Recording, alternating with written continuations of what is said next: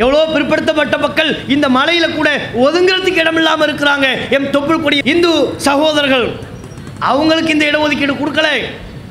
அவங்களை ஏழை என்று இவர்கள் வரையறுக்கவில்லை. இவர்கள் ஏழை என்று வரையறுப்பது யாரு?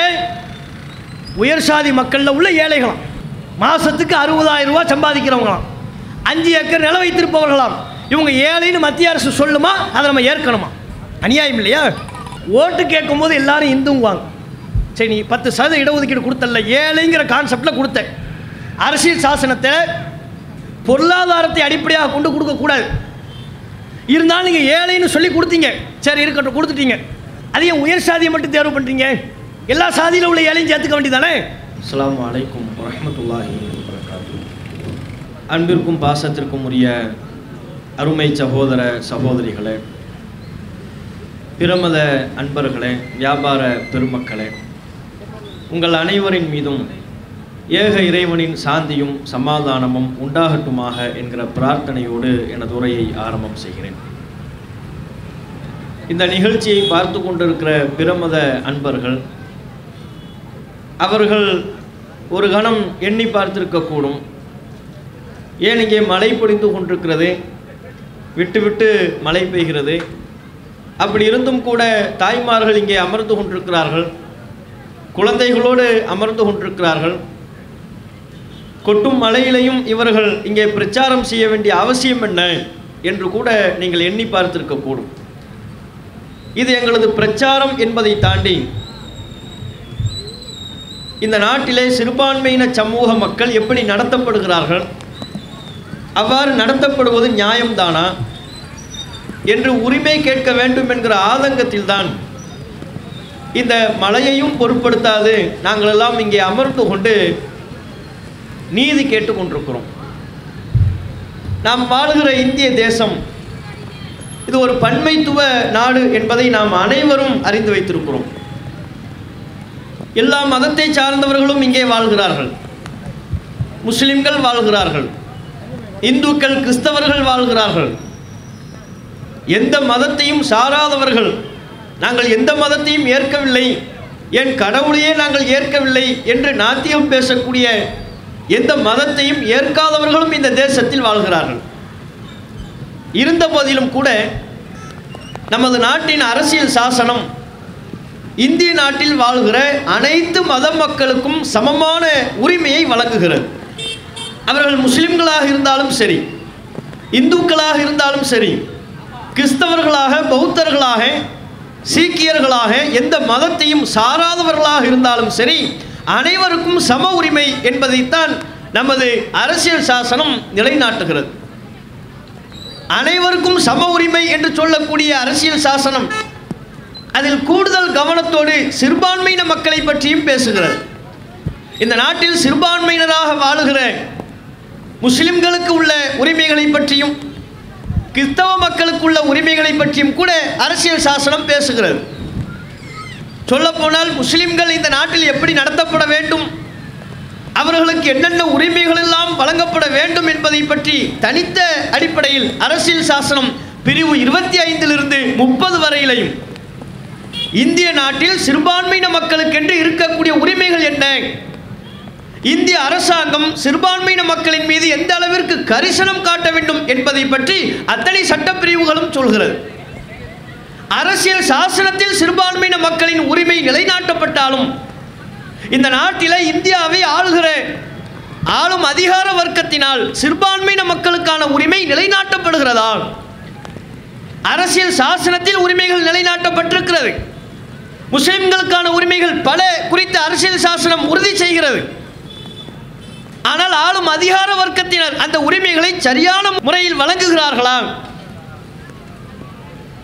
இந்த நேரத்தில் இந்தியாவின் தேச தந்தை என்று போற்றப்படுகிற அண்ணல் காந்தி அவர்கள் சொன்ன ஒரு மேற்கோளை நாம் எண்ணி பார்க்க கடமைப்பட்டிருக்கிறோம்.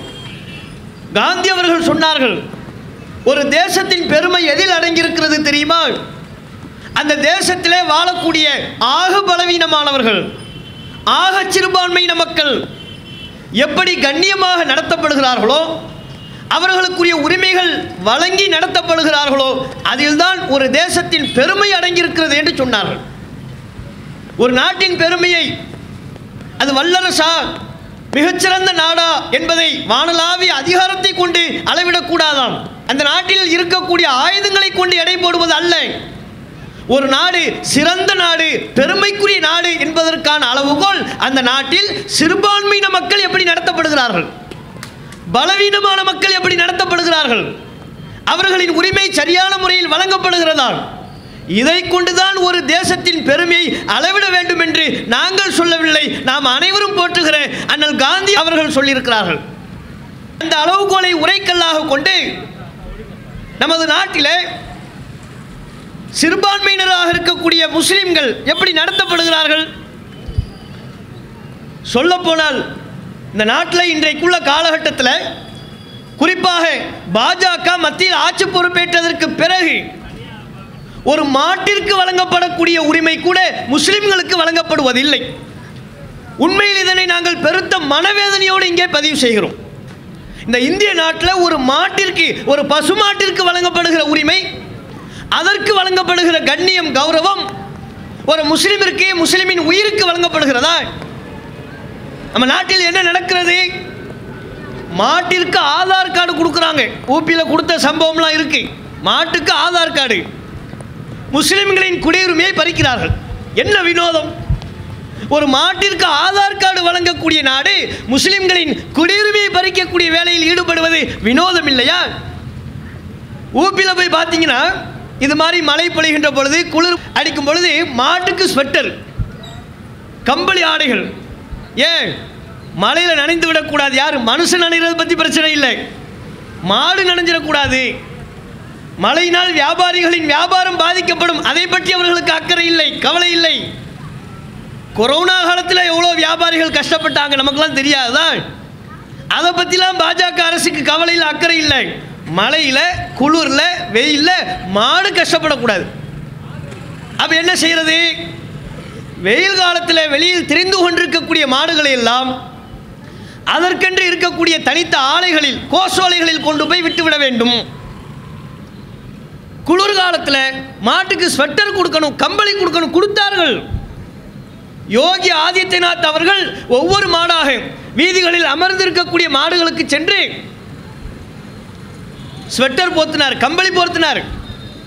ஆனால் மாடுகளுக்கு கம்பளி வழங்கிய இவர்கள் ஒரு முஸ்லிம் பெண்மணி தலையில் போட்டிருக்கிற முக்காடை பறித்தார்கள் மறந்துவிடக்கூடாது கர்நாடகாவில் கல்லூரிக்கு செல்லக்கூடிய கல்லூரி மாணவிகளின் தலைமுக்காடை பறித்தார்களா இல்லையா? மாட்டின் மீது உள்ள கரிசனம். ஒரு மாடு குளிரில் நடுங்கக்கூடாது என்று அவர்கள் காட்டக்கூடிய அக்கறையை ஒரு முஸ்லிம் மாணவி அவள் மத நம்பிக்கையின்படி கல்லூரிக்கு செல்கின்ற பொழுது தலையில் முக்காடு அணிவதை இவர்கள் ஏற்றுக்கொள்ளாதவர்கள் சகிக்காதவர்களாக இருந்தார்கள். தலை முக்காடை சட்டத்தை கொண்டு அதிகாரத்தை கொண்டு பறித்தார்கள். அது மட்டுமா? மாட்டுக்கு ஆம்புலன்ஸு. எல்லாம் வட மாநிலங்களில் தான். மாட்டுக்கு ஆம்புலன்ஸு. சிறுபான்மையினராக இருக்கக்கூடிய முஸ்லிம்கள் தலித்துகள் அவர்களின் நிலை என்ன? அவர்களுக்கு ஆம்புலன்ஸ்லாம் இல்லை. அவர்களை மாட்டிறச்சியின் பெயரை சொல்லி அடித்தே கொள்ளுவது துன்புறுத்துவது.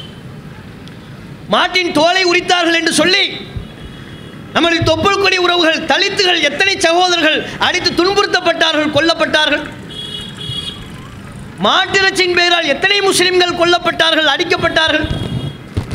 ஊபியில் தாத்ரி என்கிற மாவட்டத்தில் முதியவர் அஹ்லாக்கில் தொடங்கி இதுவரையிலையும் மத்திய பாஜக சங் பரிவார கும்பல்கள் பாஜக அரசு அளிக்கக்கூடிய ஆதரவினால் அவர்கள் மக்களுக்கு மத்தியில் செய்யக்கூடிய விஷம பிரச்சாரத்தின் காரணத்தினால் மாட்டிறைச்சியின் பெயரால் பசு பாதுகாப்பு என்கிற பெயரில் நம்ம நாட்டில் நூற்றுக்கும் அதிகமான முஸ்லிம்களை கொலை செய்திருக்கிறார்கள். பசு குண்டர்கள் பசு பாதுகாப்பு என்கிற பெயரில் கும்பல் கொலைகளில் ஈடுபட்டிருக்கிறார்கள். எந்த முஸ்லிம்களும் முஸ்லிம்களின் நடைமுறையிலே இல்லாத முத்தலாக்கு தடை சட்டம் கொண்டு வந்தாங்க. அந்த முத்தலாக்கு முஸ்லீம்களுடைய நடைமுறையிலே இல்லை. அதனால் எந்த பெண்களும் பாதிக்கப்படவே இல்லை. இவர்களாக ஒரு நாலு பெண்மணியை செட்டப் செஞ்சு கோர்ட்டில் போய் கேஸ் போட வச்சு நடைமுறையிலே இல்லாத எந்த பெண்களும் பாதிக்கப்படாத இந்த முத்தலாக்கை காரணம் காட்டி முத்தலாக்கு தடை சட்டத்தை நாங்கள் கொண்டு வருகிறோம் என்று சொன்னார்கள். அதற்கு மோடிஜி அவர்களும் அவர்களின் வகைராக்களும் என்ன காரணத்தை சொன்னார்கள்? முத்தலாக்கினால் எவ்வளோ முஸ்லிம் பெண்கள் பாதிக்கப்படுறாங்க தெரியுமா? எவ்வளவு அழுகிறார்கள் தெரியுமா? நீலிக்கண்ணீர் வடித்தார்கள். தன் மனைவி யசோதாவை பற்றி கவலைப்படாதவர்கள் தன் மனைவியை நடுத்தரவில் விட்டுவிட்டவர்கள் முஸ்லிம் பெண்களை பற்றி கவலைப்படலாமா? கவலைப்படுகிறோம் என்கிற பெயரில் முத்தலாக்கு தடை சட்டம் என்று ஒன்றை கொண்டு வந்தார்கள். உண்மையிலேயே முஸ்லிம் பெண்களின் மீதான கரிசனத்தில் தான் இந்த சட்டத்தை கொண்டு வந்தார்கள் என்றால் நாங்கள் இந்த சட்டத்தை கேட்கவே இல்லை. முஸ்லீம் பெண்மணிகளும் கேட்கலை. முத்தலாக்குங்கிற ஒரு நடைமுறை ஏட்டில் இருக்கிறதை ஒழிய முஸ்லிம்களின் செயல்பாட்டில் இல்லவே இல்லை. அரிதிலும் அரிதானே கோடியில் ஒருத்தன். அது கூட இல்லாத ஒன்றுக்கு ஒரு சட்டம்னு ஒன்று கொண்டு வந்தாங்களே கேட்டால் முஸ்லிம் பெண்களை பாதுகாப்போம். சொன்னார்கள் அல்லவா? உண்மையில் இவர்கள் முஸ்லிம் பெண்களை பாதுகாக்க வேண்டும் என்கிற நோக்கம் இவர்களுக்கு இருந்திருக்குமே ஆனால் குஜராத்தில் பல்கிஸ் பானு என்கிற ஒரு பெண்ணை கற்பழிப்பில் ஈடுபட்ட கூட்டு பாலியல் பலாத்காரத்தில் ஈடுபட்ட அவருடைய குழந்தையை கொலை செய்த அவருடைய குடும்பத்தாரை உற்றார் உறவினரை கொலை செய்த கொடூர கொலைக்காரர்களை விடுதலை செய்யலாமா? விடுதலை செஞ்சாங்களே.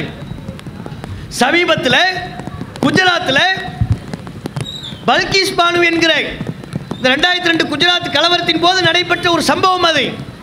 அதை தொடர்ந்து நடைபெற்ற சம்பவம் அது. அந்த கற்பழிப்பில் ஈடுபட்ட குட்- குற்றவாளிகள் எல்லாம் விடுதலை செய்தார்கள். அவங்கெல்லாம் குற்றமற்றவர்கள் அப்படின்னு சொன்னாங்க. அப்படி உங்கள் அக்கறையை பார்த்தீங்களா? நாங்கள் முத்தலாக்கு தடை சட்டம் கேட்கல. முத்தலாக்கு தடை சட்டம் கொண்டு வராங்க.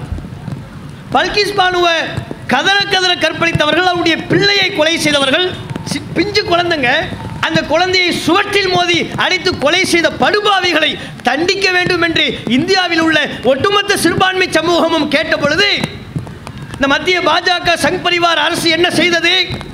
அவர்களை தடை செய்தார்களா? இல்லை. அவர்களை சிறையில் தள்ளினார்களா?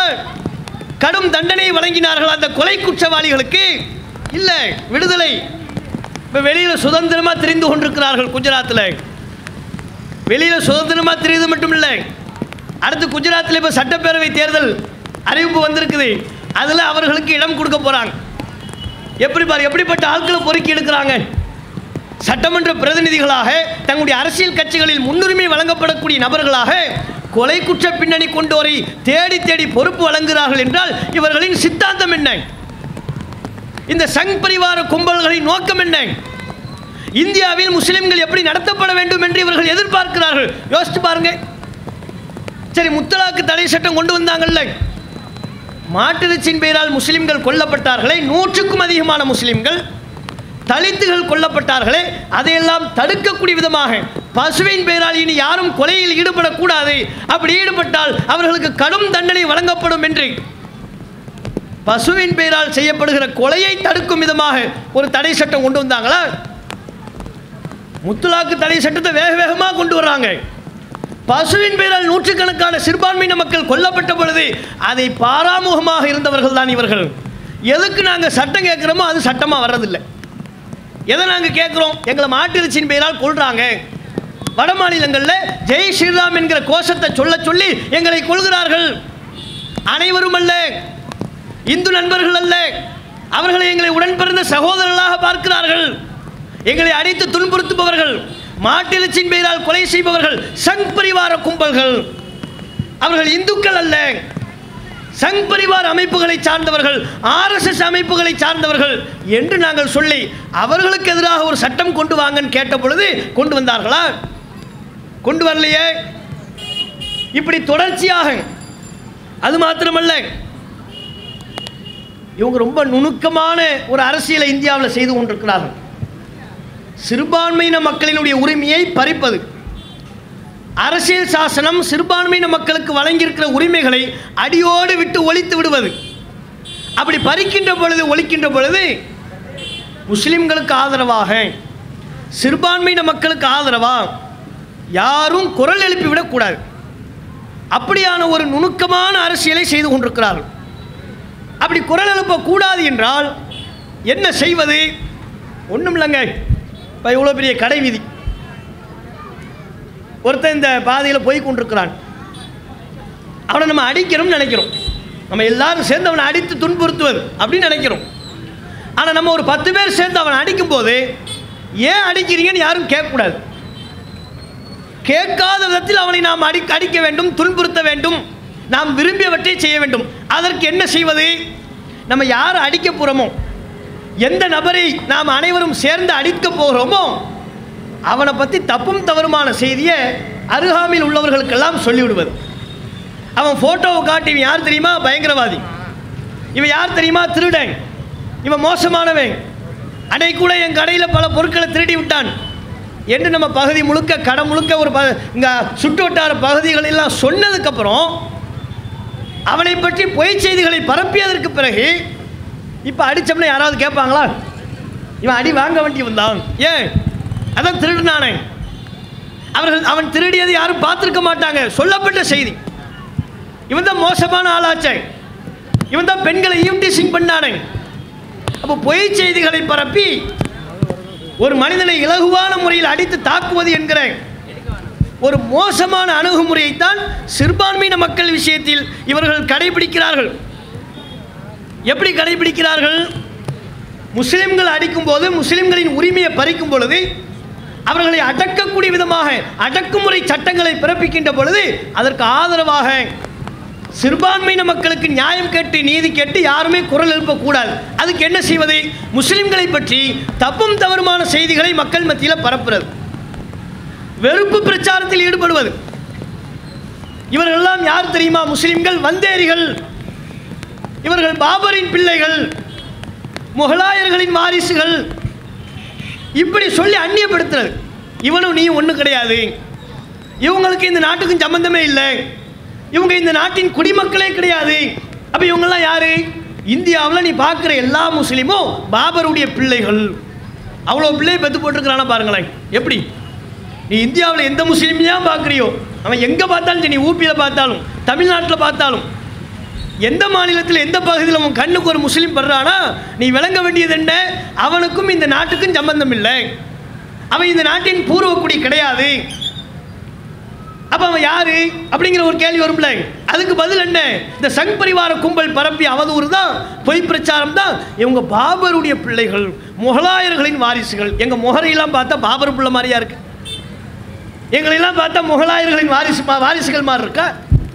எப்படிப்பட்ட ஒரு பொய் புழுகை ஏன் அதுக்கு முன்னால் இந்தியாவில் முஸ்லிம்களே இல்லையா?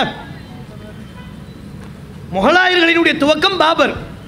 பாபர் இந்தியாவுக்குள்ளே எப்போது வந்தாரோ அதற்கு முன்பு பாபர் வர்றதுக்கு முன்னால இந்தியாவில் எந்த நிலப்பரப்பிலையும் எந்த பகுதியிலையும் முஸ்லிம்களே கிடையாதா? முஸ்லிம்கள் இருந்தார்கள் மட்டுமல்ல. பாபர் இந்தியாவிற்கு வருகின்ற பொழுது அதிகாரத்தை செலுத்த வருகின்ற பொழுது முஸ்லிம்கள் இருந்தார்கள் மட்டுமல்ல. பல பகுதிகளில் பள்ளிவாசல்கள் இருந்தது. தமிழ்நாட்டிலே பல பள்ளிவாசல் இருந்தது. கேரளாவில் பல பள்ளிவாசல்கள் இருந்தது. பல நூறு ஆண்டுகளுக்கு முன்பாகவே. இந்த பாபர்லாம் சொல்றாங்கல்ல அவங்க எல்லாம் வர்றதுக்கு முன்னாலேயே முஸ்லிம்கள் நாங்கள் இங்கே இருந்தார்கள். இப்போ நாங்கள் யதார்த்தத்தில் யாரு? நாங்களும் இந்துக்களாக கிறிஸ்தவர்களாக சாதிய அடுக்குகளில் ஏதேனும் ஒரு சாதியை சார்ந்தவர்களாகத்தான் இருந்தோம். இன்றைக்கு எப்படி பல நபர்கள் மதம் மாறுகிறார்களோ பல்வேறு காரணங்களால் அரசியல் சாசனத்தில் உரிமை இருக்கு. யாரும் தாம் விரும்பிய மதத்துக்கு மாறலாம். ஒரு முஸ்லீம் கிறிஸ்தவராக மாறலாம். ஒரு கிறிஸ்தவர் முஸ்லீமாக மாறலாம். ஒரு இந்து முஸ்லீமாக மாறலாம். அனைவரும் அவரவர் விரும்பிய மதத்துக்கு மாறக்கூடிய உரிமை அரசியல் சாசனத்தில் இருக்கு. இப்போ கூட பாருங்க ஒரு இந்து நடிகர் பௌத்த மதத்துக்கு குடும்பத்தோடு மாறி இருக்கிறார் அது பற்றிய செய்திகள் தான் சமூக வலைத்தளங்களில் நீங்கள் பார்க்கலாம். ஒரு நடிகர் அவர் தன் குடும்பத்தோடு தன்னின் மீது விழக்கூடிய சாதிய படிமத்தை அடையாளத்தை துடைத்தெறிய வேண்டும் என்பதற்காக வேண்டி பௌத்த மதத்தை தழுவிவிட்டார் என்கிற செய்தியை சமூக வலைத்தளத்தில் பார்க்கலாம். எல்லாருக்கும் மதம் மாற உரிமை இருக்கு.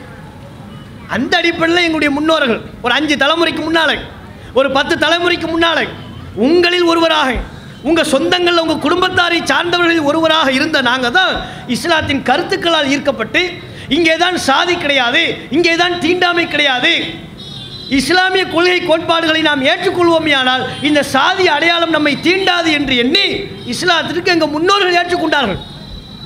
அதனால் நாங்கள் முஸ்லீமாக இருக்கிறோம். மதத்தால் நாங்கள் முஸ்லீம்களாக இருந்தாலும் நாங்களும் இந்த நாட்டின் பூர்வ குடிமக்கள்.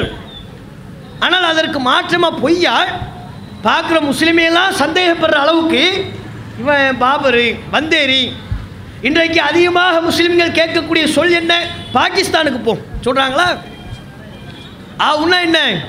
சங் பரிவார கும்பல்களை நோக்கி அடக்குமுறை செய்யக்கூடிய பாஜக அரசின் அடக்குமுறை எதிர்த்து ஏதேனும் கேள்வி எழுப்பிவிட்டால் அவர்கள் உடனே சொல்லக்கூடிய வார்த்தை நீ இங்கே இருக்கக்கூடாது இந்தியாவில் இருக்கக்கூடாது பாகிஸ்தானுக்கு போ சொல்லிடுவாங்க.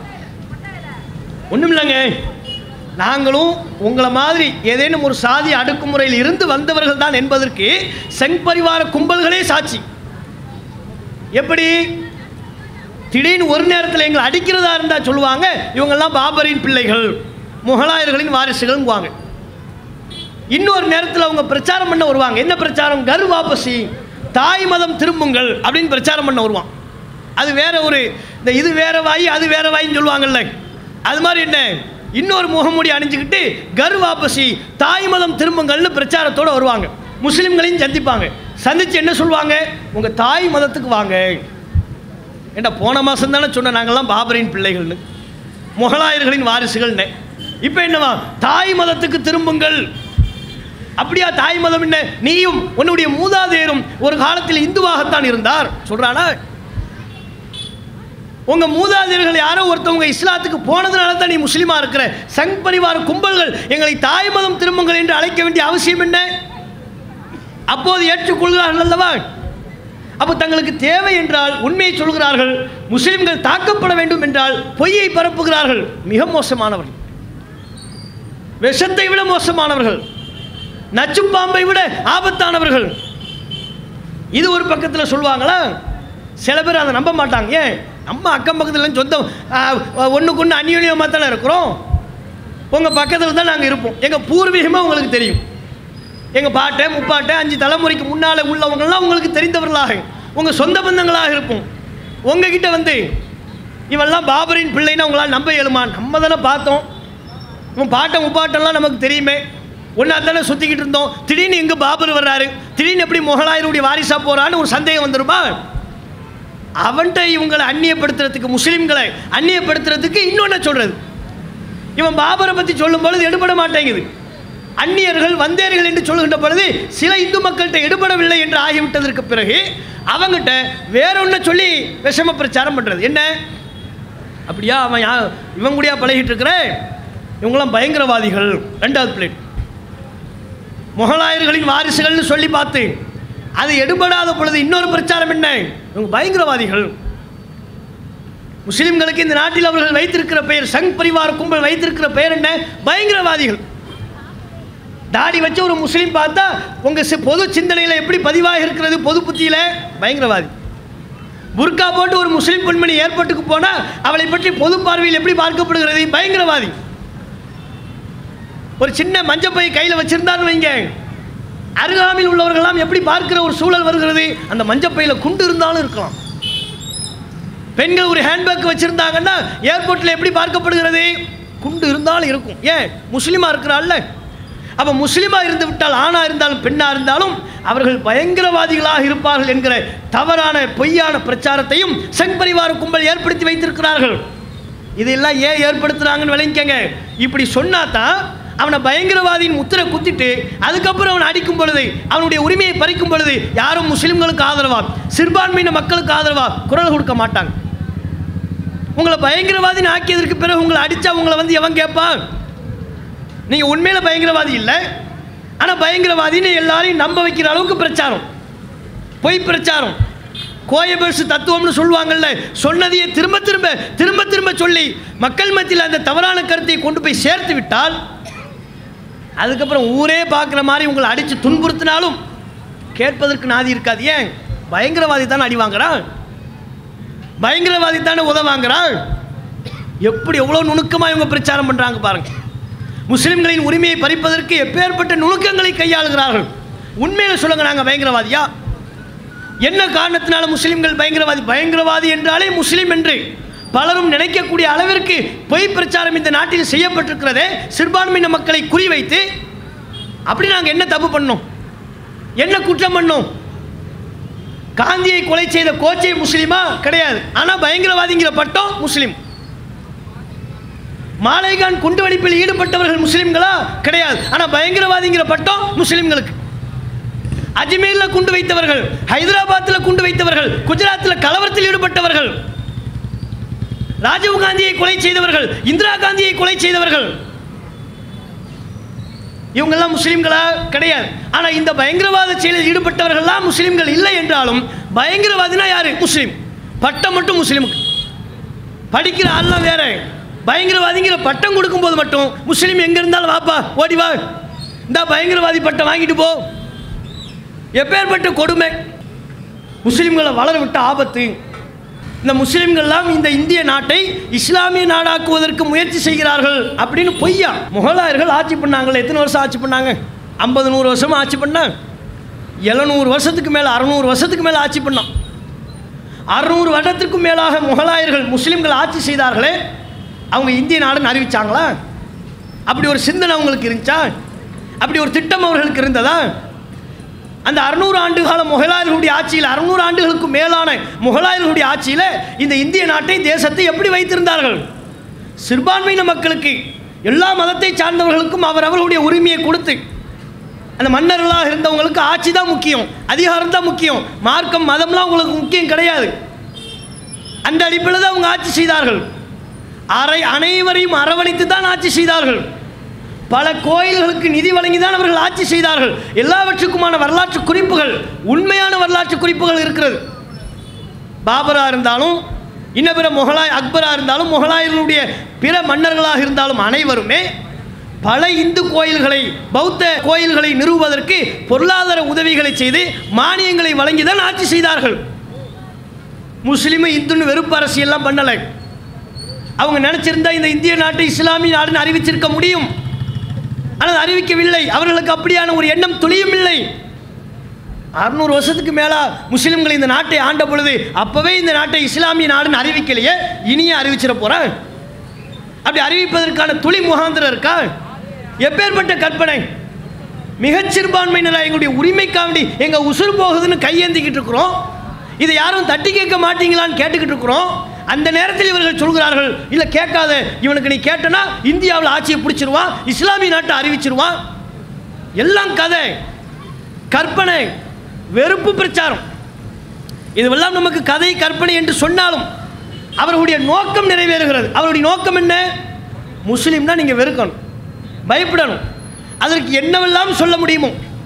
பயங்கரவாதின்னு சொல்கிறது இந்த தேசத்தின் மீது பற்றில்லாதவர்கள் என்று சொல்வது இந்த தேசத்தை இஸ்லாமிய நாடாக ஆக்குவதற்கு முயற்சி செய்கிறார்கள் என்று சொல்வது என்னென்ன சொல்லணுமோ எல்லாவற்றையும் சொல்லுகிறார்கள் முயற்சி செய்கிறார்கள் விஷத்தை பரப்புகிறாங்க வட மாநிலங்கள் அவங்க ஆட்சி அதிகாரத்துக்கு வருவதற்கு காரணமே இந்த விஷம பிரச்சாரங்கள் தான் இந்துக்களையும் முஸ்லீம்களையும் மத ரீதியாக பிரிப்பது. முஸ்லிம்களை பார்த்தால் இந்து மக்களுக்கு வெறுப்பு ஏற்பட வேண்டும். அந்த அளவிற்கு வெறுப்பு பிரச்சாரத்தில் ஈடுபடுவது. பல ஆண்டு காலமாக வட மாநிலங்களில் மாத்திரமே செய்து வந்த அந்த வெறுப்பு அரசியலை இன்றைக்கு இந்தியா முழுக்க இவர்கள் மத்தியில் ஆட்சி பொறுப்பேற்றதற்கு பிறகு இந்தியா முழுக்க அந்த வெறுப்பு பிரச்சாரத்தை கொண்டு போய் சேர்த்துக்கிட்டு இருக்கிறாங்க. பல வழிகளில் செய்கிறார்கள். பாட புத்தகத்தில் முஸ்லீம்களை பற்றி என்ன எழுதி வைப்பாங்க? இப்போ பாபர் சொன்னோம்ல இல்லை எந்த மன்னர் வந்தாலும் இந்தியாவுக்கு வரானா எதுக்கு வர்றான்? படையெடுத்து தான் வர்றான். பொருளாதாரத்தை சுரண்டுறதுக்கு தான் வர்றான். ஆனால் பாபர் வருவதை பற்றி குறிப்பிடும் பொழுது பாபர் படையெடுப்பு. அதுவே ஆரியர்கள் இந்த நாட்டை பிடிப்பதற்காக வருகின்ற பொழுது ஆரியர்கள் படையெடுப்புன்னு நீங்கள் எந்த புத்தகத்திலையும் பார்க்க மாட்டீங்க. ஆரியர்கள் உள் நுழைவு உள்ள நுழைகிறாங்களாம் எதுக்கு உள்ள நுழைகிறாமே ஆரியர்கள் வருகை. எப்படி பாருங்க? வரலாற்று புத்தகத்தை பார்த்தால் முஸ்லிம் மன்னர்கள் இந்த நாட்டிற்கு தந்து வருவதை பற்றி சொல்கின்ற பொழுது இவங்கெல்லாம் படையெடுத்தார்கள். அதுவே முஸ்லிம் அல்லாத பிற மன்னர்கள் ஆரியர்கள் அவர்கள் இந்த நாட்டிற்கு படையெடுத்து வந்தார்கள் ரெண்டு ரெண்டு பேர் செஞ்சது ஒன்று நமது நாட்டின் வளத்தை கொள்ளையடிப்பதற்கு தான் வந்தார்கள் அனைவரும். அதில் சிலர் நீதியாக ஆட்சி செய்தார்கள். சிலர் மக்கள் பாராட்டக்கூடிய வகையில் ஆட்சி செய்தார்கள். அந்த உள் வித்தியாசங்கள் வேறு. அனைவரும் நாட்டின் வளத்தை அபகரிக்கத்தான் வர்றாங்க. படையெடுத்துத்தான் வர்றார்கள் என்றாலும் முஸ்லிம்களின் வருகையை பற்றி சொல்கின்ற பொழுது படையெடுப்பு. ஆரியர்களின் அவர்கள் படையெடுப்பை பற்றி சொல்கின்ற பொழுது அது வருகையாக மாறுது. சமீபத்தில் கூட நீங்கள் பார்த்துருப்பீங்க. இந்த திருட்டு இருக்குல்ல திருட்டு நகையை திருடுறது. கோயில் நகை திருடு போயிடுச்சு என்னப்பா கோயில் நகை திருடு போய் பல பவுனு காணும். அந்த திருட்டு செயலில் ஈடுபட்டது யாரு? உயர் சாதி என்று கருதப்படக்கூடியவர்கள். கோயில் பூசாரிகளாக இருந்தால் உயர் சாதி என்று கருதப்படக்கூடியவர்கள் அந்த செயலில் ஈடுபட்டிருக்கிறாங்க. அப்போ திருட்டுன்னு தானே போடணும்? திருட்டு கிடையாது. ஏன் திருட்டில் ஈடுபட்டது உயர் சாதி என்று வந்து விட்டதால இப்போ பத்திரிகையில் எழுதுறதுலாம் என்ன? நகை எடை குறைப்பு. எடை குறைஞ்சிருச்சான் என்ன காற்றுல கரைஞ்சிருச்சா அது? நகை என்ன காற்றுல கரைஞ்சிருச்சா? அப்போ பிற்படுத்தப்பட்டவர்களாக இருந்தால் திருட்டு. நகை திருடு போனது. இந்த கோயிலில் இருந்து நகை திருடு போனது. இப்படி செய்தி. அதுவே உயர் சாதி என்று கருதப்படக்கூடியவர்களாக இருந்தால் இந்த கோயிலில் இருந்து நகையின் எடை குறைந்து விட்டது. நகையின் எடை குறைஞ்சிருச்சான் நிர்மலா சீதாராமன் அம்மா சொன்னாங்கல்ல இந்தியாவுடைய பொருளாதார மதிப்பு குறைஞ்சிக்கிட்டே இருக்கேன் அப்படின்னு கேட்டதுக்கு இந்திய ரூபாய் மதிப்பு குறையல. அப்புறம் டாலர் மதிப்பு தான் கூடிருச்சு. இது என்னடா இது புது வகையான கிற்காலம் இருக்கு. இந்திய மதிப்பு குறையுதுன்னு கேட்டால் இந்திய மதிப்பு குறையலை. பிறகு என்னங்க நடந்துச்சு? டாலர் மதிப்பு தான் கூடுச்சு. டாலர் மதிப்பு கூடனா இந்திய மதிப்பு குறையுதா இல்லையா? அதான கேள்வி. அவர்கள் இவர்கள் எல்லாவற்றையும் தாங்கள் என்று சொன்னால் வேறு வார்த்தையில் சொல்லுவாங்க. அப்போ பாட புத்தகங்களில் முஸ்லீம்களை பற்றி வெறுப்பு பிரச்சாரத்தில் ஈடுபடுறாங்க. பிஞ்சு குழந்தைகளின் உள்ளத்தில் கூட முஸ்லிம்களின் மீது ஒரு நல்ல அபிப்பிராயம் ஏற்பட்டு விடக்கூடாது என்பதில் கண்ணும் கருத்துமாக இருக்கிறார்கள். ஓப்பன் யூனிவர்சிட்டி சார்பாக வெளியிடப்பட்டிருக்கிற பல பாட புத்தகங்களில் பாருங்க. பாபர் மசூதி இடிக்கப்பட்டது நியாயம் என்று நியாயம் கற்பித்து. பிள்ளைங்க படிக்கக்கூடிய பாடத்திட்டத்தில் அவர்களுக்கு போதிக்கிறார்கள். பாபர் மசூதி இடிக்கப்பட்டது நியாயம். அது நியாயம்தான் அது நமக்கான இடம். நம்ம நம்பிக்கையின்படி நமக்கு சொந்தமான இடத்துல அவங்க கட்டிவிட்டார்கள் என்று பாபர் மசூதி இடிக்கப்பட்டது சட்டத்தின்படி தவறு என்று உச்சநீதிமன்றமே சொல்லியதற்கு பிறகு பாபர் மசூதி இடிப்பில் ஈடுபட்டவர்கள் குற்றவாளிகள் என்று உச்சநீதிமன்றம் தீர்ப்பு வழங்கியதற்கு பிறகு அந்த அரசியல் சாசனத்தை நம்பி ஆட்சி செய்யக்கூடிய மத்திய ஆட்சியாளர்களால் அதிகார வர்க்கத்தால் பாடப்புத்தகம் வெளியிடப்படுகிறது. பாபர் மசூதி இடிப்பு சரி அது நியாயம் என்று பாடப்புத்தகத்தில் இருக்கிறது. இப்போ பாடப்புத்தகத்தை தாண்டி இப்போ சினிமாவுக்கு வந்துட்டாங்க. எல்லாவற்றையுமே முஸ்லிம்களின் மீது வெறுப்பை பரப்புவதற்குண்டான மீடியமாக ஊடகமாக அவர்கள் பயன்படுத்தி கொண்டிருக்கிறார்கள். அதிகாரம் அவங்க கையில் இருக்குல்ல? மத்தியில் அவங்க தானே ஆட்சியில் உட்கார்ந்துருக்கிறாங்க. பாடப்புத்தகத்தை தாண்டி இப்போ என்ன? சினிமாவை உள்ளுக்குள்ளே நுழையிறாங்க. எல்லா துறையிலையும் அவங்க இருக்கிறாங்க. காவல்துறையில் இருக்கிறாங்க நீதித்துறையில் இருக்கிறாங்க கல்வித்துறையில் இருக்கிறாங்க. அனைத்து துறையிலையும் சங் பரிவார கும்பல்கள் ஊடுருவிருப்பதைப் போல சினிமா துறையிலையும் அவர்கள் தங்களுடைய ஆட்களை ஊடுருவி பல பேரை விலைக்கு வாங்கி தங்களுடைய தவறான சித்தாந்தத்தை பரப்பக்கூடிய வகையில் சினிமாக்களை எடுத்து எடுத்து வெளியிடுங்கிறாங்க அதில் ஒன்று தான் என்ன? இப்போ கேரளா ஸ்டோரின்னு ஒரு மூவி. ட்ரெய்லர் தான் வெளியிட்டிருக்கிறாங்க. முன்னோட்டம் வெளியிட்டிருக்கிறாங்க. புர்கா போட்டு ஒரு பெண்மணி. அந்த முன்னோட்டத்தில் வரக்கூடிய காட்சி. முஸ்லிம் பெண்மணிகளைப் போல புர்கா போட்டு முகத்தையெல்லாம் மறைத்து கொண்டு ஒரு பெண்மணி நிற்கிறார் முகத்தை அப்படி கலட்டுறா. முகத்தை மூடுறது முதல் இஸ்லாத்தில் கிடையாது. முஸ்லீம் பெண்கள் கடைபிடிச்சாலும் அது தப்பு. இஸ்லாமிய மார்க்கம் முகத்தை மூடும்படி சொல்லவே இல்லை. முகம் திறந்திருக்கணும். தலையை மறைக்கிறது தான் இஸ்லாமிய மார்க்கம் சொல்கிறது. மானங்களை மறைப்பதை பற்றி தான் இஸ்லாம் சொல்கிறது. முகத்தை அப்படி வெளியே எடுத்துக்கிட்டு அந்த பொம்பளை சொல்ல அந்த நடிகை சொல்கிறா என்ன? நான் கேரளாவில் இருக்கிறேன். நான் வந்து என்னுடைய பழைய பேர் வேறு. ஆனால் இப்போ நான் பாத்திமாவாக மாற்றப்பட்டிருக்கிற முஸ்லீமாக கட்டாய மதமாற்றத்துக்கு உள்ளாக்கப்பட்டிருக்கிறேன். முஸ்லீமாக மாற்றப்பட்டது மட்டுமல்ல ஐஎஸ்ஐஎஸ் பயங்கரவாதத்தில் என்னை சேர்த்து விட்டாங்க. இப்போ நான் ஐஎஸ்ஐஎஸ் பயங்கரவாத அமைப்பில் இருக்கிறேன். நான் மட்டுமல்ல என்ன மாதிரி கேரளாவிலிருந்து முப்பத்தி ரெண்டாயிரம் பெண்கள் எப்படி? முப்பத்தி ரெண்டாயிரம் பெண்கள் முஸ்லீம்களாக மதமாற்றம் கட்டாய மதமாற்றம் செய்யப்பட்டு ஐஎஸ்ஐஎஸ் பயங்கரவாத அமைப்பில் சேர்க்கப்பட்டிருக்கிறாங்க. இப்போ அவங்க பல பேர் சிரியாவில் இருக்கிறாங்க யமனில் இருக்கிறாங்க ஆப்கானிஸ்தானில் இருக்கிறாங்க. அவர்களை பற்றிய கதை தான் இந்த படம். அவர்களை பற்றி ட்ரூ ஸ்டோரியா உண்மை கதை தான் இந்த Kerala story the Kerala story அப்படின்னு அந்த பொம்பளை அந்த நடிகை ட்ரெய்லரில் முன்னோட்ட காட்சியில் சொல்கிறான் இது கேரளாவில் பெரிய பரபரப்பாக இருக்குது ஏன்னா கேரளாவை பற்றி தானே எல்லா இடங்களையும் இந்த ட்ரெய்லர் இருக்குது தமிழ்நாட்டிலையும் தான் இருக்குது. யூடியூப்பில் தான் அவங்க வெளியிட்டிருக்கிறாங்க. கேரளாவை பற்றியான சம்பவம் என்று அவர்கள் சொன்ன காரணத்தினால கேரளாவில் ஒரு பெரிய அதிர்வலையை உண்டாக்கி இருக்கிறது நாங்கள் கேட்குறோம் உண்மை என்ன யதார்த்தம் என்ன? அந்த படத்தின் மூலமாக இவர்கள் எதை இப்போ பரப்ப வராங்க தெரியுமா? கேரளாவில் பெண்களை எல்லாம் கட்டாய மதமாற்றம் பண்ணுறாங்க பயங்கரவாதியாக மாற்றுறாங்க ஐஎஸ்ஐஎஸ் பயங்கரவாத அமைப்புக்கு ஆள் சேர்த்து விட்றாங்க. அப்படி கேரளாவிலிருந்து முப்பத்தி ரெண்டாயிரம் பெண்கள் மதமாற்றம் செய்யப்பட்டார்களாம். முப்பத்தி ரெண்டாயிரம் பெண்கள் ஐஎஸ்ஐஎஸ் பயங்கரவாத அமைப்புக்கு சேர்த்து விட்டாங்களாம். முப்பத்தி ரெண்டாயிரம் பெண்கள் இப்போ கேரளாவில் இல்லையா? இல்லை யமன்லையும் ஆப்கானிஸ்தான்லையும் இருக்கிறாங்களா? ஐஎஸ்ஐஎஸ் பயங்கரவாதியா? யார் காதில் பூ சுத்துற? உண்மையில் அப்படி ஒரு சம்பவம் கேரளாவில் நடந்திருக்கா? முப்பத்தி ரெண்டாயிரம் பேர் பயங்கரம் அப்படி முஸ்லீம் பெண்கள் அந்த பெண்கள் எல்லாம் முஸ்லீம்களாக கட்டாய மதமாற்றத்துக்கு ஆளாக்கப்பட்டிருக்கிறாங்களா? மதமாற்றம்ங்கிறது சாதாரணமான ஒன்று நம்ம நா- நம்ம நாட்டில் கேரளாவாக இருந்தாலும் தமிழ்நாடாக இருந்தாலும் மதம் மாறி விரும்பக்கூடிய திருமணம் செய்து கொள்ளக்கூடிய கலாச்சாரம் நம்ம நாட்டில் இருக்கு. நடிகர்களை கூட மதம் மாதிரி கல்யாணம் பண்ணுறாங்க முஸ்லீம் நடிகர் இந்து பெண்ணை கல்யாணம் பண்ணுறாரு இந்து நடிகர் முஸ்லீம் பெண்ணை கல்யாணம் பண்ணுறாரு இப்படி மாறி மாறி பரவலாக இருக்குது தமிழ்நாட்டில் இருக்குது கேரளாவில் இருக்குது இந்தியாவின் பல மாநிலங்களில் இருக்குது இது சாதாரணமான ஒன்று நம்ம சாதாரணமானதுன்னு புரிஞ்சு வச்சிருக்கிறோம். ஆனால் சங் பரிவார கும்பலுக்கு இது சாதாரணமானது ஆக்கக்கூடாது. அப்போ பொய்யை சேர்த்து புரளியை சேர்த்து அதை வச்சு மக்கள் மத்தியில் முஸ்லீம்களின் மீது வெறுப்பு பிரச்சாரம் பண்ணணும். அதுக்கு தான் என்ன?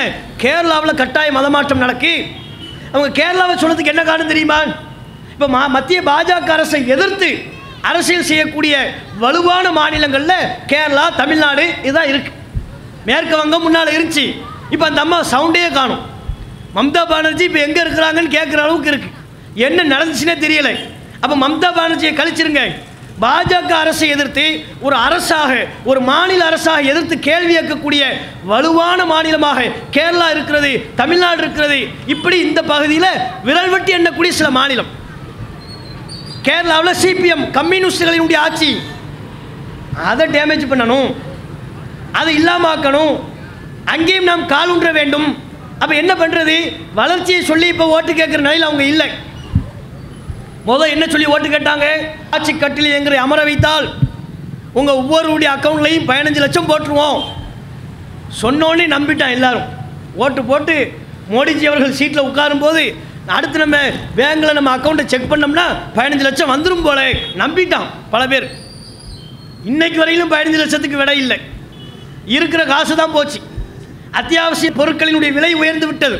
விலைவாசி விண்ணை முட்டுகிறது. இதை பற்றியெல்லாம் மத்திய பாஜக அரசுக்கு கவலை இல்லை. அவங்களுக்கு என்ன? கேரளாவை குறி குறி வச்சு பெண்கள்லாம் மதமாற்றம் செய்யப்படுறாங்க ஐஎஸ்ஐஸ் பயங்கரவாதியாக மாற்றப்படுறாங்க ஆப்கானிஸ்தானுக்கும் சிரியாவுக்கும் அனுப்பி வைக்கப்படுறாங்க. முப்பத்தி ரெண்டாயிரம் பெண்கள் அனுப்பி வைக்கப்பட்டிருக்கிறாங்களாம். தரவு இருக்கா? டேட்டா இருக்கா? ஆதாரம் இருக்கா? சரி முப்பத்தி ரெண்டாயிரம் பெண்கள் கேரளாவிலிருந்து யமனுக்கும் சிரியாவுக்கும் ஆப்கானிஸ்தானுக்கும் போகிற வரையிலையும் உளவுத்துறையெல்லாம் இருக்கிறீங்களா? மத்திய உளவுத்துறை என்ன பண்ணிக்கிட்டு இருந்தீங்க? அவன் தான் ஐஎஸ்ஐஎஸ் பயங்கரவாதி ஆக்கிட்டான்ல. உங்கள் வாதப்படி. முப்பத்தி ரெண்டாயிரம் பெண்கள் ஐஎஸ்ஐஎஸ் பயங்கரவாதி ஆக்கியதற்கு பிறகும் அவங்க சிரியா போய் சேர்ற வரையிலையும் ஆப்கானிஸ்தான் போய் சேர்ற வரையிலையும் மத்திய புலனாய்வு அமைப்புகள் என்ன பண்ணீங்க?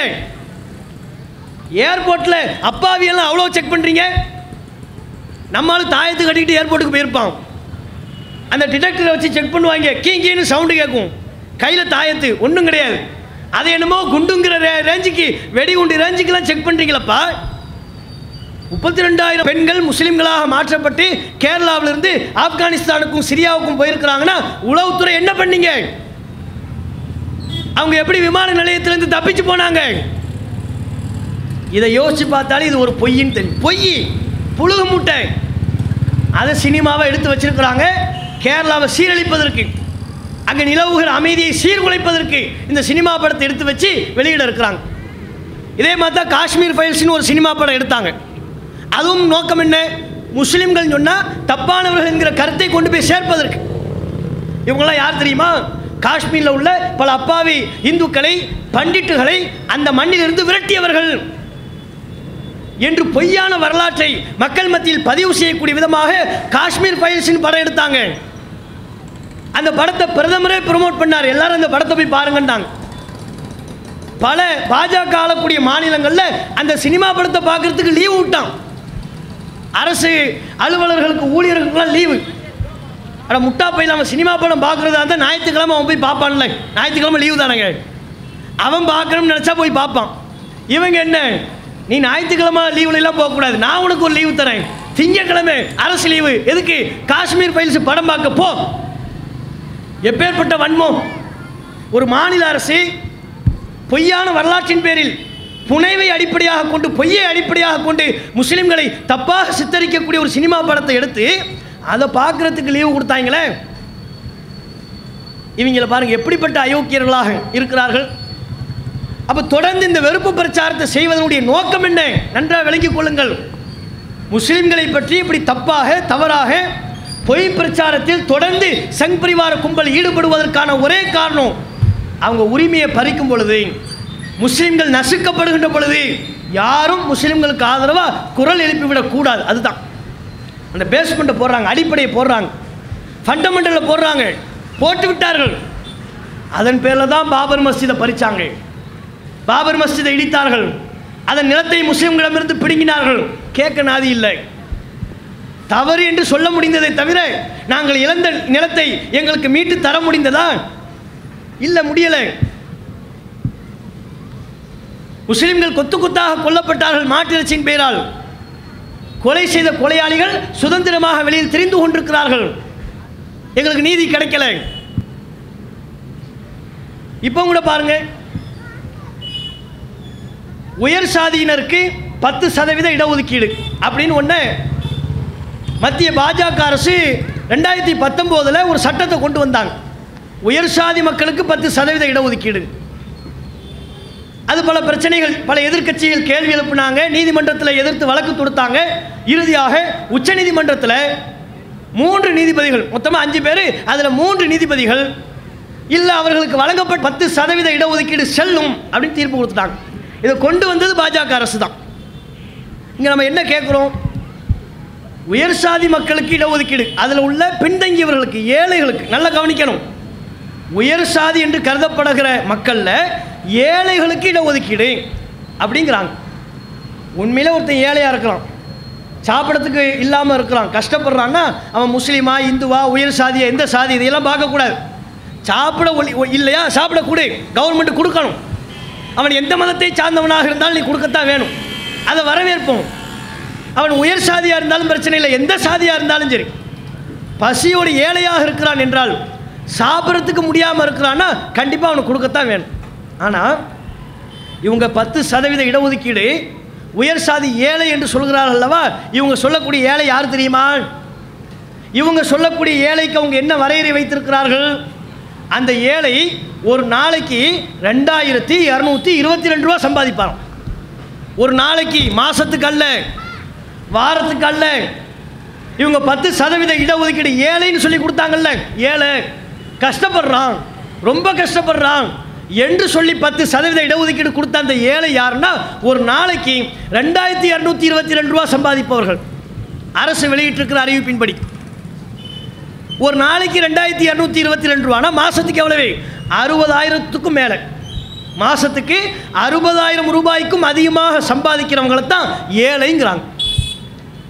அவன் உண்மையில் ஏழைய கே யோசிச்சு பாருங்கள் எவ்வளோ பேர் வியாபாரத்தில் இருக்கிறீங்க.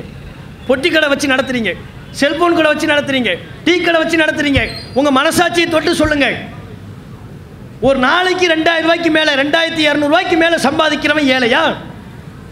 மாதத்துக்கு அறுபதாயிரம் ரூபாய்க்கு அதிகமாக சம்பாதிக்கிறவன் ஏழையா? அவன் சாப்பிட்றதுக்கு வழி இல்லாதவனா?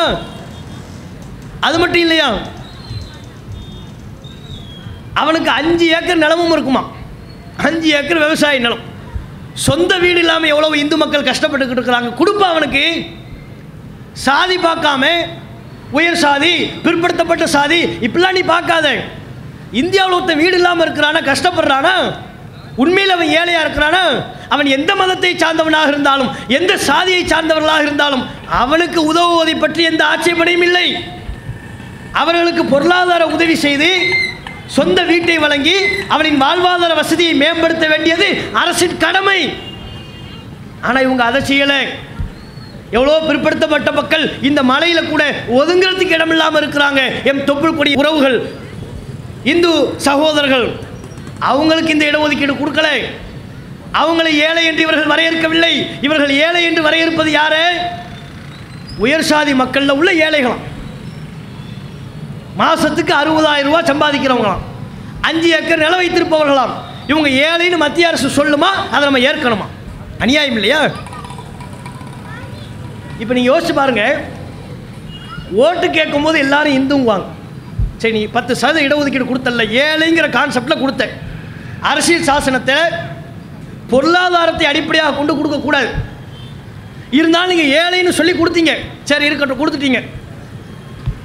அப்படி கொடுக்கின்ற பொழுது அது ஏன் உயர் சாதியை மட்டும் தேர்வு பண்ணுறீங்க எல்லா சாதியில் உள்ள ஏழையும் சேர்த்துக்க வேண்டியதானே எல்லா சாதியில் உள்ள ஏழையும் சேர்த்து மாதத்துக்கு இவ்வளோ ரூபாய் சம்பாதிக்கிறவன் இதுக்கு கீழே சம்பாதிக்கிறவன் ஒரு நாளைக்கு இந்த ரூபாய்க்கு கீழே சம்பாதிக்கிறவன் இவங்களுக்கெல்லாம் நாங்கள் இடஒதுக்கீடு கொடுக்க போகிறோம்னு சொன்னால் அதில் யார் பிரச்சனையை கிளப்ப போகிறாள் நீ யாரை ஒதுக்குற? தலித்துகளை ஒதுக்குகிறாய் அவனை ஏழை லிஸ்ட்டில் கொண்டு வரல. பிற்படுத்தப்பட்டவர்களை ஒதுக்குகிறாய் அவனை ஏழை லிஸ்ட்டில் கொண்டு வரல. பொருளாதாரத்தில் நலிவடைந்திருக்கிற எத்தனையோ பல மக்களை ஒதுக்கிவிட்டு உயர் சாதியில் உள்ளவங்களுக்கு மட்டும் அதுவும் மாதம் அறுபதாயிரம் ரூபாய் சம்பாதிப்பாங்கல்ல அவங்களுக்கு தான் இந்த இடஒதுக்கீடு கொடுப்பாங்க. ஓட்டு கேட்கும் போதெல்லாம் இந்து சலுகைகளை கொடுப்பதாக இருந்தால் உயர் சாதி. எப்பேற்பட்ட அரசியல்? ஓட்டு கேட்க வருகின்ற பொழுது நம்ம எல்லாருமே இந்துக்கள் என்பார்கள். முஸ்லிம்களை அடி என்று சொல்லுகின்ற பொழுது எல்லோரும் இந்துக்கள் என்பார்கள். ஆனால் சலுகைகளை கொடுக்கின்ற பொழுது கரிசனம் காட்டுகின்ற பொழுது கடன்களை தள்ளுபடி செய்கின்ற பொழுது நீ இந்து என்பதை பார்க்க மாட்டார்கள். உயர் சாதியா? விவசாயியா? ஐநூறுரூவா கடனாக இருந்தாலும் நீ கொடுத்தாகணும். நீ இந்துவாக இருந்தாலும் சரி யாராக இருந்தாலும் சரி. ஐயாயிரம் கோடியாக இருந்தாலும் பிரச்சனை இல்லை. யாருக்கு? விஜய் மல்லையா நீ பேர் வச்சிருக்கணும். நீரவ் மோடின்னு பேர் வச்சிருக்கணும். அப்படி நீ பேர் வைத்திருப்பாயானால் அப்படிப்பட்ட செல்வந்தர்களாக நீ இருப்பார்களேயானால் பாஜக அரசிற்கு கொள்ளைப்புற வழியாக நன்கொடை கொடுக்கக்கூடிய செல்வந்தர்களாக முதலாளிகளாக இருப்பார்களேயானால் அவர்கள் கடன் பற்றி பிரச்சனை இல்லை. தள்ளுபடி. எத்தனை தனியார் நிறுவனங்களினுடைய லட்சக்கணக்கான கோடி ரூபாய் மதிப்பிலான கடன்கள் மத்திய பாஜக அரசால் தள்ளுபடி செய்யப்பட்டிருக்கிறது. நீங்கள் உங்கள் பெட்டி கடையை விரிவாக்கம் பண்ணுறதுக்கு வங்கியில் போய் கடன் வாங்கி ஐயா என்னால் இந்த கடனை கட்ட முடியல. தள்ளுபடி பண்ணுங்க ஐயா சொன்னால் விட்டுருவானா சென்ட்ரல் கவர்மெண்ட் விட்டுருமா மறுநாள் புல்டோசர் கொண்டு வந்து கடையை இடிப்பான். கடையில் உள்ள பெட்டி சாமானெல்லாம் எடுத்து கொண்டு போவான். உங்கள் பாஸ்போர்ட்டே இருக்காது. இருந்தாலும் முடக்கி வச்சிருவான். பாஸ்போர்ட்டை கொண்டான்னு கேட்பான். அதுவே விஜய் மல்லையாவாக இருந்தால் தனி விமானத்தில் சொகுசு அனுப்பி வச்சுருவான். போங்க எங்கேனாலும் போயிருங்க. ஏர் இந்தியா விமானம் வேணுமா? வச்சுக்கோங்க. இதான நிலை. எப்படி ஒரு பிரித்தாளும் சூழ்ச்சியை செய்து இவர்கள் கேவலமான ஒரு முறையில் அரசியல் செய்கிறார்கள் என்பதை யோசிச்சு பாருங்க. இந்த இடத்துல இன்னொன்றையும் நீங்கள் கவனிக்க வேண்டும். முஸ்லிம்கள் நாங்கள் மிகவும் பிற்படுத்தப்பட்டவர்களாக இருக்கிறோம். பொருளாதார ரீதியாக சமூக ரீதியாக கல்வி ரீதியாக அரசியல் ரீதியாக எங்கள் சதவீதத்திற்கு ஏற்ப இருபது சதவீதத்துக்கு நெருக்கமாக இருக்கிறோம் இந்தியாவில். ஏறத்தாழ சுமார் முப்பது கோடிக்கு நெருக்கமாக இருக்கிறோம் இந்தியாவில். எங்கள் சதவீதத்துக்கு ஏற்ப அரசியல் எங்களுக்கு இடமில்லை சட்டமன்றத்தில் உரிய பிரதிநிதித்துவம் இல்லை. பாராளுமன்றத்தில் நாடாளுமன்றத்தில் எங்களுக்கு உரிய பிரதிநிதித்துவம் இல்லை. கல்வியில் நாங்கள் உரிய பிரதிநிதித்துவத்தை பெறலை. ஐபிஎஸ் அதிகாரிகளாக ஐஏஎஸ் அதிகாரிகளாக எங்கள் சமூகத்தை சார்ந்தவர்கள் எங்கள் பிரதிநிதிக்கு ஏற்ப. எங்கள் சதவீதத்திற்கு ஏற்ப நாங்கள் அந்த இடத்தை அடையலை. அப்போ பின்தங்கி இருக்கிறோம். எங்களால் ஓட முடியலை. பலரும் போட்டி போட்டு ஓடக்கூடிய நிலையில் எங்கள் உரிமை நசுக்கப்பட்ட காரணத்தினால் கல்வியில் பின்தங்கிய காரணமாக பின்தங்கி இருக்கிற காரணத்தினால ஓட முடியலை. பலரும் ஐஏஎஸ்களாக ஐபிஎஸ்களாக ஆகின்ற பொழுது எங்கள் சமுதாயத்தைச் சேர்ந்தவர்கள் ஆக முடியலை. யோசிச்சு பாருங்க எழுபத்தி அஞ்சு ஆண்டுகால சுதந்திர இந்தியாவில் மத்திய அமைச்சரவையில் ஒரு முஸ்லீம் கூட இல்லை என்கிற நிலை இப்போ ஏற்பட்டிருக்கு. எழுபத்தஞ்சு வருஷத்தில் இப்படி கிடையாது. விரல் வெட்டி எண்ணக்கூடிய முஸ்லீம் பிரதிநிதிகள் இருந்தார்கள். கடைசியாக இருந்தவர் யார் தெரியுமா? பாஜகவில் உள்ள அடிமை முக்தார் அப்பாஸ் நகவி. அவர் வெளியே போயிட்டார். இப்போ வெளியே போனதுக்கப்புறம் இந்த எழுபத்தஞ்சு கால சுதந்திர இந்திய வரலாற்றில் இந்திய அமைச்சரவையில் ஒரு முஸ்லீம் கூட இல்லை என்கிற நிலை ஏற்பட்டிருக்கு. எந்த அளவுக்கு எங்களுக்கான பிரதிநிதித்துவம் எங்களுடைய உரிமை பறிக்கப்படுகிறதை யோசிச்சு பாருங்க. பாஜக நானூறு எம்பிக்களை பாராளுமன்றத்துக்கு அனுப்பியிருக்கிறாங்க. அந்த நானூறு எம்பியில் ஒரு முஸ்லீம் கூட இல்லை. எப்படிப்பட்ட பார்வை அவர்கள் பார்த்து கொண்டிருக்கிறார்கள் என்பதை இதை தவிர வேறு என்ன சொல்லணும்? சட்டமன்றத்தில் விரல் வெட்டி எண்ணக்கூடிய நிலை. அப்போ நாங்கள் என்ன கேட்குறோம்னா இடஒதுக்கீடு தாங்கன்னு கேட்டோம். அது கூட நாங்கள் கேட்கலை. கடந்த கால மத்திய அரசால் முஸ்லீம்களின் நிலையை ஆய்வு செய்வதற்காக வேண்டி பல்வேறு குழுக்கள் நியமனம் செய்யப்பட்டது. சச்சார் குழு ரங்கநாத் மிஸ்ரா குழு என்று பல்வேறு குழுக்கள். அவங்க இந்தியா முழுக்க பயணம் பண்ணி இந்திய மக்களினுடைய முஸ்லிம்களினுடைய நிலையை பொருளாதார நிலையை அரசியல் நிலையெல்லாம் ஆய்வு பண்ணி ரொம்ப பின்தங்கி இருக்கிறாங்க மலைவாழ் மக்களை விட பின்தங்கி இருக்கிறார்கள் இவர்களை கரம் பிடித்து அரசு தான் உயர்த்த வேண்டும். ஆகவே இவர்களுக்கு பத்து சதவீத இடஒதுக்கீடு கொடுங்கன்னு சொன்னாங்க. முஸ்லிம்களுக்கு மத்தியிலும் மாநிலத்திலேயும் உரிய அடிப்படையில் இடஒதுக்கீட்டு வழங்கப்பட வேண்டும் என்று சொல்லி சச்சார் அறிக்கை பரிந்துரை செய்தது. ரங்கநாத் மிஸ்ரா அவர்களின் அறிக்கை பரிந்துரை செய்தது. அந்த பரிந்துரை இன்னைக்கு இருக்கு. ஆனால் எங்களுக்கு இடஒதுக்கீடு தந்தாங்களா? அப்போ இந்தியா முழுக்க இந்திய அரசால் நியமிக்கப்பட்ட பல குழுக்கள் முஸ்லீம்கள் நிலையை ஆய்வு பண்ணிட்டு அரசிடத்தில் போய் சொல்கிறாங்க இவங்களுக்கு இடஒதுக்கீடு கொடுங்கன்னு சொல்லி அந்த கோரிக்கை கண்டுகொள்ளப்படவில்லை. ஆனால் உயர் சாதி மக்களுக்கு பத்து சதவீத இடஒதுக்கீடு கேட்டால் அவன் ஏழை. ஏழையா எவ்வளோப்பா சம்பாதிக்கிறான்? ஒரு நாளைக்கு ரெண்டாயிரத்தி ஐநூறுரூவா சம்பாதிப்பான். அவன் ஏழையா? நான் சொல்கிறேன் ஏழை நீ நம்புங்கிறான். மாதத்துக்கு அறுபத்தி ஆறாயிரம் ரூபாய் சம்பாதிப்பான். அவனை எப்படி ஏழைன்னு சொல்ல முடியும்? நாங்கள் சொல்கிறோம் ஏழை நம்பு. அப்போ இப்படிப்பட்ட ஒரு அடக்குமுறை இங்கே நடந்து கொண்டிருக்கிறது.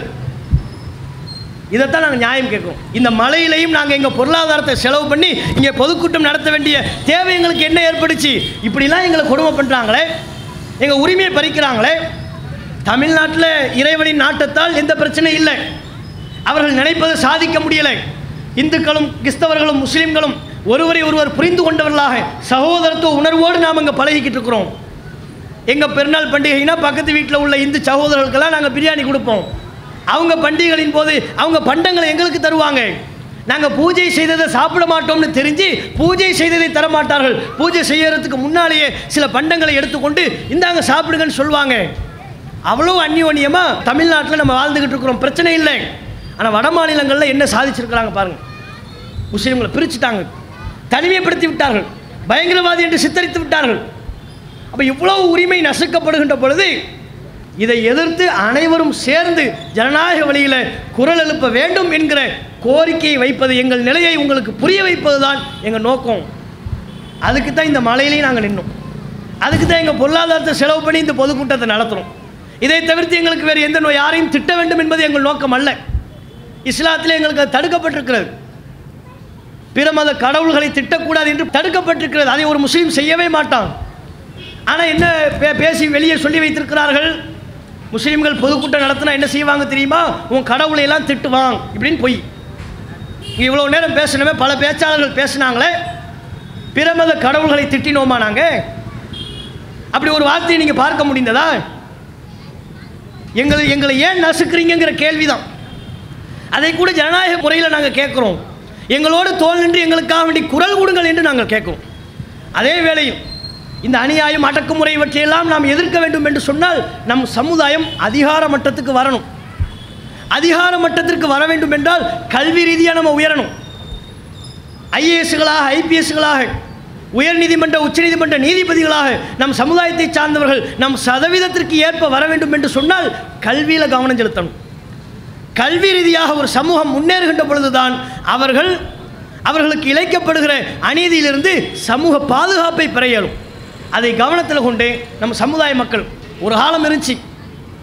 கொஞ்சம் அஞ்சாவது வகுப்பு படிச்சுட்டு உடனே பாஸ்போர்ட் எடுத்துகிட்டு வெளிநாட்டுக்கு போயிடுறது. எட்டாவது படிப்பார். படிச்சுக்கிட்டு இருக்கும்போதே பாஸ்போர்ட்டு கேட்டால் வெளிநாடு. ஆ உன்ன வெளிநாடுக்கு போவோம். இன்றைக்கும் அந்த நிலை இருக்கத்தான் செய்கிறது. வெளிநாட்டு மோகத்தை எல்லாம் குறைத்து வைத்துக்கொண்டு கல்வி ரீதியாக முன்னேறி நம்முடைய சொந்த நாட்டில் நம்முடைய நாட்டை வளப்படுத்துவதற்கும் நாம சமூக பாதுகாப்பை பெறக்கூடிய வகையில் கல்வி ரீதியாக அதிகார மட்டத்தில் போய் அமரக்கூடிய ஒரு நிலையை நம்ம சமுதாயத்தில் நம்ம உருவாக்கணும். அதற்கு இளைஞர்கள் இளைய சமூகத்து ஆண்கள் பெண்கள் தங்களுடைய எதிர்காலத்தை பற்றி பெரிய பெரிய நல்ல கனவுகளை கொண்டு அதை நோக்கி நான் கலெக்டர் ஆகணும் நான் இன்ஜினியர் ஆகணும் நான் பெரிய ஒரு நீதிபதியாக வர வேண்டும் ஐபிஎஸ் அதிகாரியாக வர வேண்டும் என்று லட்சியம் கொண்டு அந்த லட்சியத்தை நிறைவேற்றக்கூடிய வகையில் தம்முடைய செயல்பாடுகளை நீங்கள் அமைத்துக் கொள்கின்ற பொழுதுதான் நாம் உரிய சமூக பாதுகாப்பை இறைவனின் அருளால் பெற இயலும் அப்படிப்பட்ட நன்மக்களாக சமூக விழிப்புணர்வு பெறுகிற நன்மக்களாக இறைவன் நம் அனைவரையும் ஆக்கி அருள் புரிவானாக என்று கேட்டு என்னுடைய உரையை நிறைவு செய்து கொள்கிறேன். அஸ்ஸலாமு வலைக்கும் வ ரஹமத்துல்லாஹி வபரகாத்து